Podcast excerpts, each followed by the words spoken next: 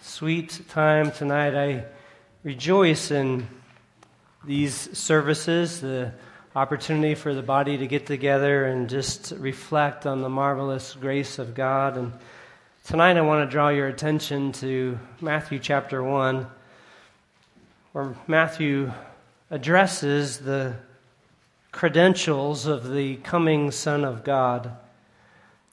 I was thinking about credentials and the necessity of them. We're kind of accustomed to them. You go to a sporting event or a concert, you have to show your pass to be able to get in. Security is there checking your credentials to allow you either onto the field or into the stands. You need credentials for any kind of access. But imagine the kind of credentials you would need to be a king or queen. This year, with the death of Queen Elizabeth, the royal family turned over and everyone's credentials changed as they moved up the ranks. Prince Charles of Wales became King Charles. His son, Prince William, became the Prince of Wales, and on the succession went. And in every situation, each moved to their new role, role. And in doing that, they established a particular order who had a right to the royal throne. Each having their own credentials, each having a particular birthright, each having their personal responsibilities. It was essential for the king to be able to establish the order of the royal family. It was certainly essential for Queen Elizabeth to establish her successor and so on. It's essential to have this kind of credential so that you can determine who is the real king or queen versus the impostor. And for a crown to keep its position, it needs to be able to transition smoothly. So clearly, it was important for the royal family to be able to establish who was going to take over next. But I think even more significant than the royal family would be that, of course, of God's divine kingdom, who's going to sit on God's throne. All of history, we should note, is heading towards a theocracy, a theocracy that is going to be manifested on earth in a monarchy, where there will be one king who will sit on his throne and he will rule from that throne for all of eternity. Every nation will come to him as the King of kings and Lord of lords. He will have no succession plan. He will be the final king. He will have his family there. All who will be there will be children of God, heirs of that kingdom. But this king, the eternal king, this Messiah, will rule for all of eternity. And he has been anticipated from, from the fall. From the time in which Adam and Eve ate of the fruit the tree of the knowledge of good and evil, from that time, the anticipation of one to come has been made known from the scriptures.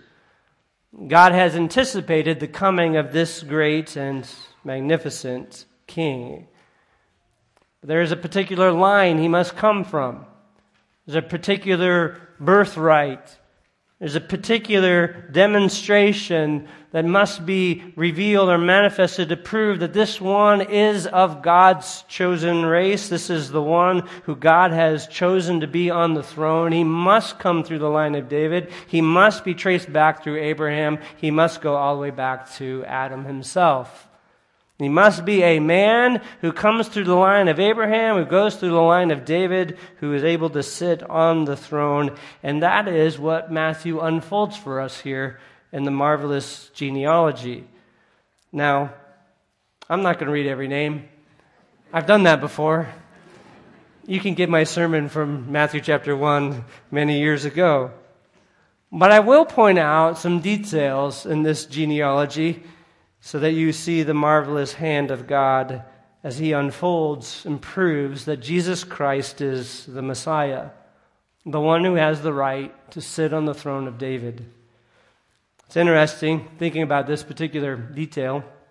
In regards to genealogy, as we come to Matthew's gospel here, Matthew is recording the genealogy of the Lord Jesus Christ demonstrating all the way back to Abraham that Jesus Christ comes in this royal line and is a fulfillment of this royal pedigree. And in the midst of this, Matthew demonstrates all Jesus' rights to the throne. But what's significant historically is that after this event, after the life and death of Jesus Christ, it was AD 70 that the Romans came in, conquered Jerusalem, destroyed the temple, and with it the very records that would have been kept by the Jews in order to confirm the genealogy.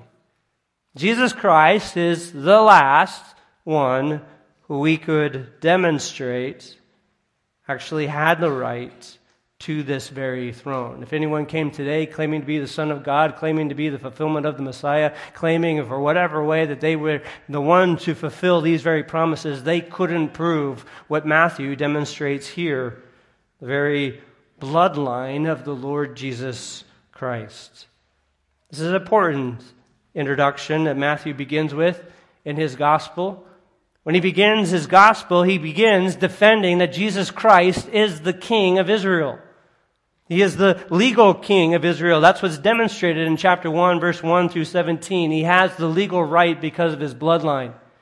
He is the Son of God, demonstrated supernaturally from verses 18 to the end of the chapter in verse 25.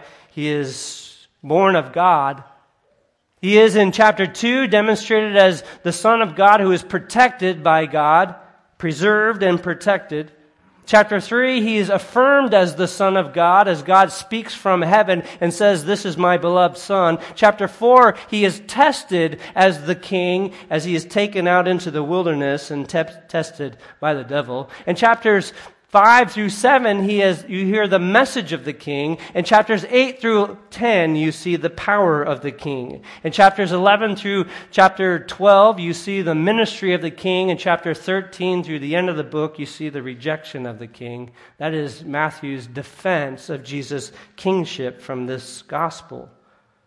Here, Jesus is demonstrated as the one who fulfills what God had promised long ago I just want to point out some of these marvelous details in the moments we have tonight.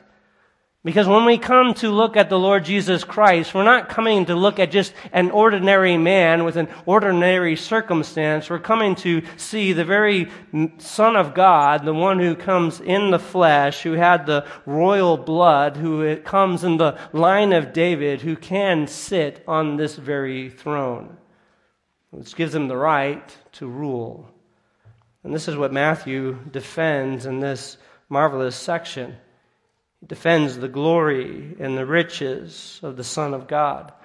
So even when we sing tonight, is he worthy? The answer is a resounding yes, he is worthy.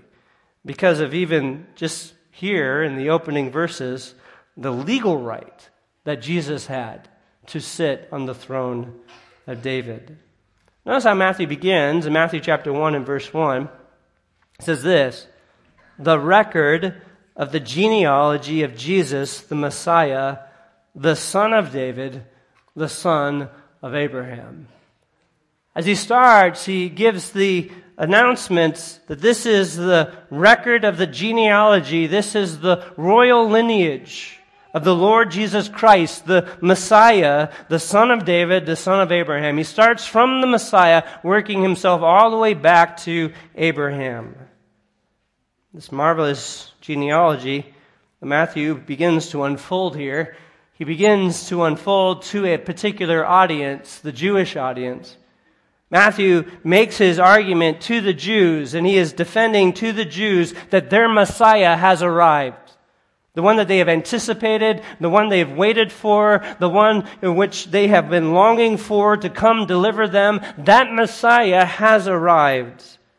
And Matthew is defending that or proving that here in this gospel that he's writing. Matthew uniquely, as he writes through this book, defends the significance of Christ from a Jewish perspective. Matthew quotes the Old Testament nearly a hundred times, quoting Old Testament passages demonstrating that Jesus Christ is the Messiah. Matthew, here, who had been rejected by his own people as a tax collector, would have been viewed by his own people, the Jews, as a traitor because he was taking money from them to give to Rome. Here, Matthew now finds his true purpose, his true identity, by focusing his attention on the Lord Jesus Christ and as a follower of Christ. Matthew records the life of and the, the genealogy of Jesus Christ through the legal line, which be, would be through the father's blood, father's line. That's why in verse 16 it says, Jacob was the father of Joseph, the husband of Mary, by whom Jesus was born, who is called the Messiah. Matthew focuses from Joseph's line and works all the way back. Luke, on the other hand, focuses from Mary's line, the bloodline, and goes all the way back to Adam. So that from both Mary's bloodline and Joseph's bloodline, you see that Jesus Christ would have the right to sit on the throne of David. From Mary's bloodline, it would demonstrate Jesus had the, the royal blood. From Joseph's bloodline, he would have the legal right to be able to sit on that very throne. Here in verse 1 again, when it says this is the record of the genealogy of Jesus, the Messiah. Some of your translations may have the anointed one. This is the emphasis of who Jesus is. He is the Messiah. This outcast Jew is now writing to make known to his own people that the one they've anticipated, the one they've wanted to come, has finally arrived. When I think about that, it, you know, significantly on Christmas, just leading up to the anticipation on Christmas, on Christmas morning when we're anticipating the morning of getting together and sharing presents and interacting with family and coming together with great joy, there's anticipation that is building up to that whole week. Over the last I know, few weeks for our family, I know, and I'm sure it's true for your family, the, the events that have gone on from the Christmas parties to the gatherings to the cookie decorations to on and on the events, it's all moving in anticipation to a particular event. Well, that is what's happening here with Matthew. As he is unfolding the account here, he is building up and demonstrating the anticipation that is fulfilled in the Lord Jesus Christ. Notice in this, as he builds this case, and particularly verses 2 through 17 that we'll look at, I want to point out three things. I want to point out the importance of Abraham, the importance of David, and then the importance of the Messiah, the moments that we have together. And in this, Matthew is again proving the case of the significance of the Lord Jesus Christ. The first is the importance of Abraham. Notice again back in verse 1, this is the genealogy of the Messiah, the son of David, the son of Abraham, is all leading back to the very source, the root, Abraham. So he starts in verse 2. Abraham was the father of Isaac, and it continues on from there. He goes all the way back to Abraham. Why Abraham? Why was he the central one by which Matthew goes back to to demonstrate the root? Well, it's because God had made a promise to Abraham. God had made a promise. Genesis chapter 12, verses 1 through 3. Here is that promise that God had made. The Lord said to Abraham, Go forth from your country and from your relatives and from your father's house to the land which I will show you. And I will make you a great nation, and I will bless you and make your name great, so you shall be a blessing. And I will bless those who bless you, and the ones who curse you I will curse, and in you all the families of the earth will be blessed. God had made a promise to, to Abraham that he was going to bless Abraham that he was going to make Abraham a father of many nations. He goes on and says that later in Genesis that God is going to bless, or even in verse 2, he says, I will make you a great nation. He is going to lift Abraham up. He was going to make Abraham a, have a great name, and through Abraham was going to come a great nation. Abraham was to be God's choice that he would extend his blessing through. And yet it was difficult for Abraham and his wife Sarai to have a child. They went many years without having children at all. Abraham, again, wasn't a young man when he first received the promise from God. He was about 75 years old when he received that promise from God that he was going to be the father of a great nation. And he went nearly 25 more years of that f- promise not being fulfilled. He was 99, pushing 100 when the time came where that covenant was fulfilled. In fact, it's in Paul's writing in the book of Romans. Paul draws attention to this about Abraham and Abraham having great faith. And speaking about Abraham's great faith, he said of Abraham, it was he believed in hope against hope. In Romans chapter 4 and verse 18, it says, In hope against hope, he, this is Abraham, believed so that he might become a father of many nations according to that which had been spoken. So shall your descendants be. A promise had been given to Abraham. Abraham had believed God. Abraham kept believing on God even as he was getting older. He was the example of faith. That was Paul's argument in the book of Romans. First one to believe, the one who demonstrated the salvation was the same in the Old Testament as the New Testament because the Old Testament saint was saved by faith just as the New Testament saint was saved. In Genesis account, again, the account goes on about Abraham. It says in Genesis 17 and verse 1 and through 3, it says this Now, when Abraham was 99 years old, the Lord appeared to Abraham and said to him, I am God Almighty. Walk before me and be blameless. I will establish my covenant between me and you, and I will multiply you exceedingly.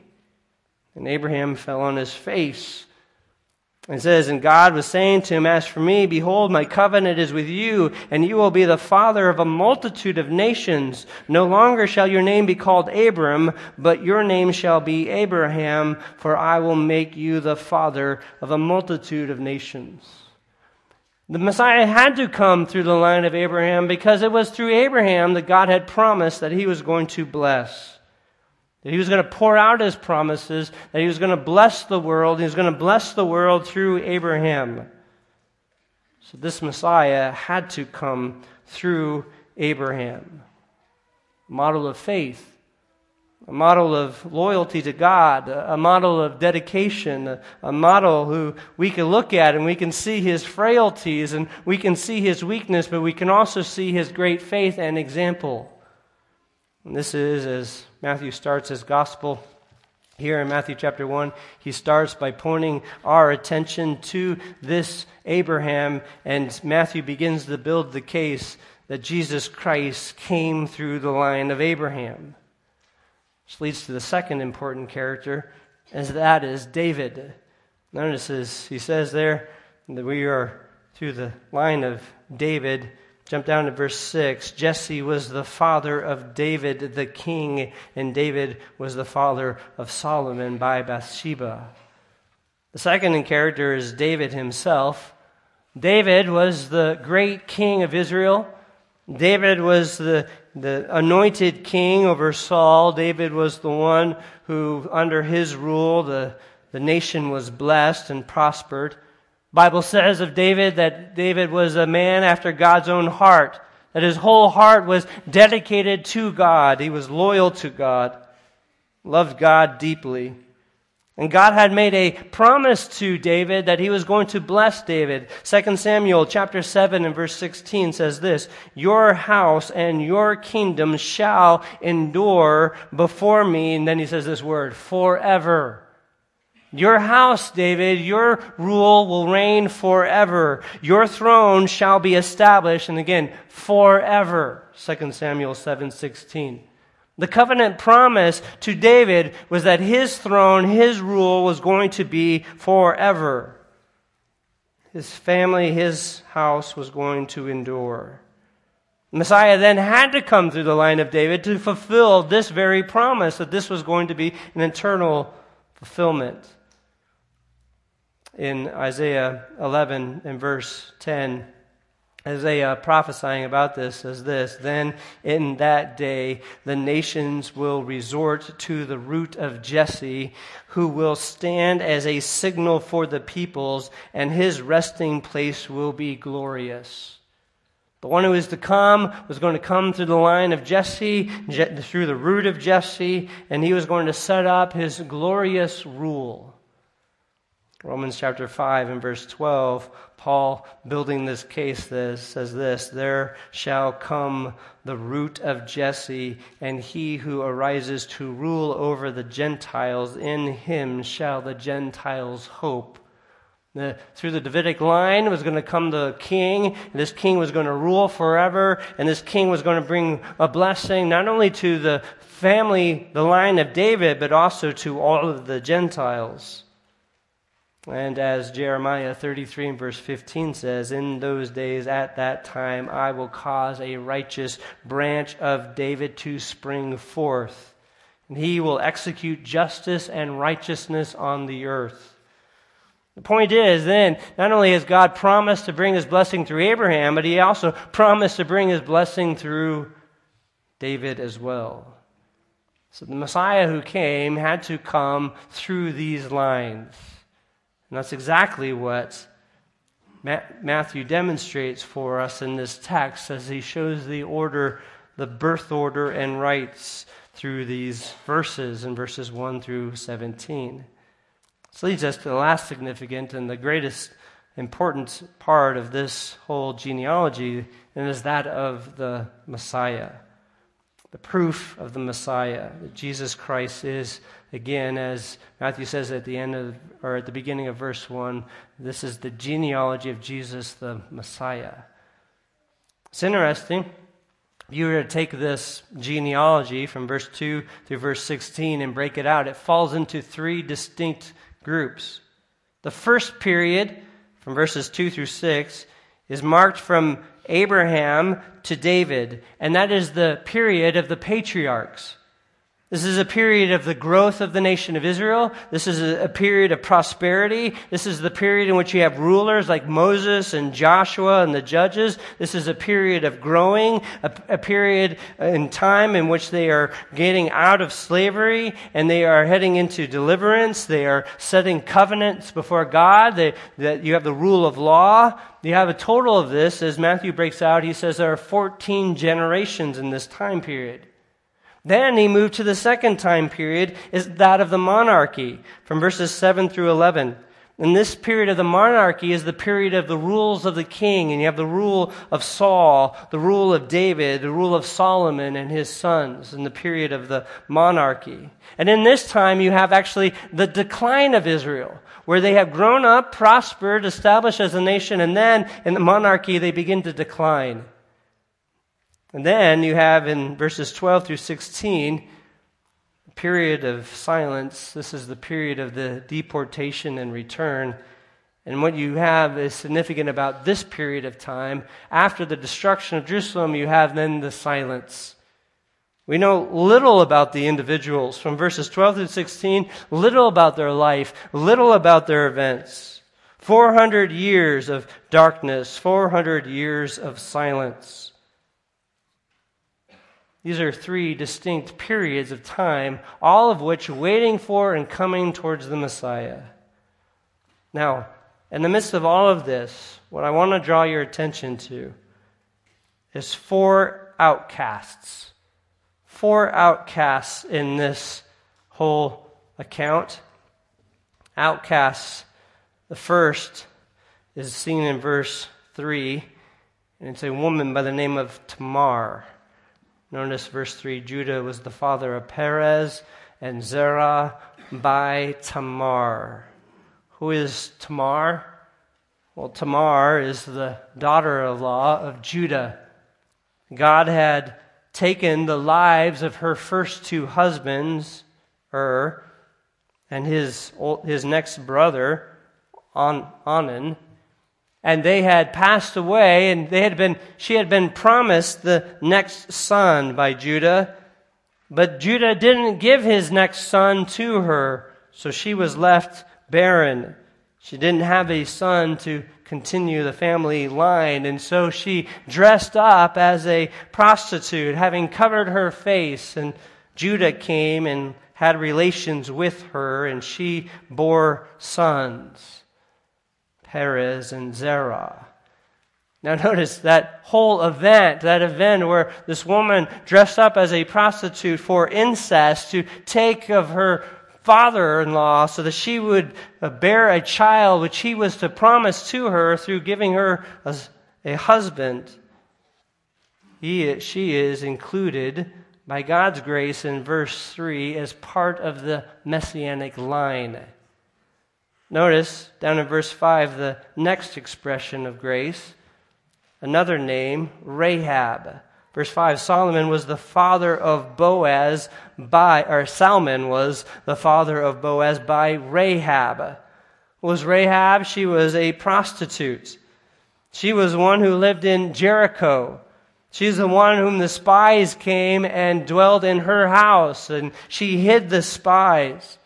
She was the one who, there again, because of her faith in God, God used to protect the spies, and be able to set them home freely so they can give back a report. She here again, as it says there in verse 5, bore a son, uh, or Solomon was the father of Boaz by Rahab, and then you have, she bore a son, Boaz. And then Boaz in verse 5 was the father of Obed by Ruth. And Ruth is the third character there demonstrated in this. The third unique person, she was a Gentile. Like Tamar and like Rahab, she was a Gentile, she was a Moabitess. And again, these are women from outside of the line of Israel that God had brought into the messianic line, and through them came the royal bloodline of the Lord Jesus Christ. What's the point of all this? It's this that God was able to demonstrate grace and use the broken circumstances and relationships to demonstrate again the riches of His grace. That He would bring the Messiah through this line. One more individual is brought out in verse 6. It says, David was the father of Solomon, notice, by Bathsheba, who had been the wife of Uriah. So you had this adulteress whom God brought the royal line through, through Bathsheba, through Ruth, through Rahab, through Tamar. God brought the Lord Jesus Christ through this bloodline to demonstrate ultimately this great truth that God is, again, a God to rescue sinners. That God was able to take the broken, to take the distressed, to take the ones who had, again, rebelled, and to transform them, to recognize the riches of His grace, and to lavish it upon them and restore them. He rewarded Rahab's faith as she believed upon God. He rewarded Tamar's faith. He rewarded even Bathsheba as he demonstrated the riches of his work in bringing about the royal line and entering the Messiah into this world. Again, this is unique for us in this case. Because oftentimes within our lives, we hear something like this where someone will say, My life is too messed up for me to believe upon God. Why would He ever save me? Why would he ever do anything to rescue me because my life is too messed up? He's only there for the good people, he's not there for me. Well, here within the royal line of Christ, the legal line of Christ, are these four individuals who are unworthy themselves. Those who are, again, undeserving and yet, by the riches of God's grace, He used these weak individuals to be an expression of His outpouring of grace and favor. So then, in any sense, when one would think, I am unworthy or I am undeserving of, the, of God's grace and mercy, the answer is simply, you're right. Get in line. Because we're all in that particular case. So Matthew builds this case and demonstrates this. He leads it up to then verse 16. Jacob was the father of Joseph, the husband of Mary, by whom Jesus was born, who is called the Messiah. So all the generations from Abraham to David are 14 generations. From David to the deportation to Babylon, 14 generations. And from the deport- deportation to Babylon to the Messiah, 14 generations. 14 generations of the patriarchs and the monarchs in the time of, after the time of silence restoration. 14 in each of those generations. It's likely there were a few more, and Matthew is just picking out some highlights to demonstrate his case.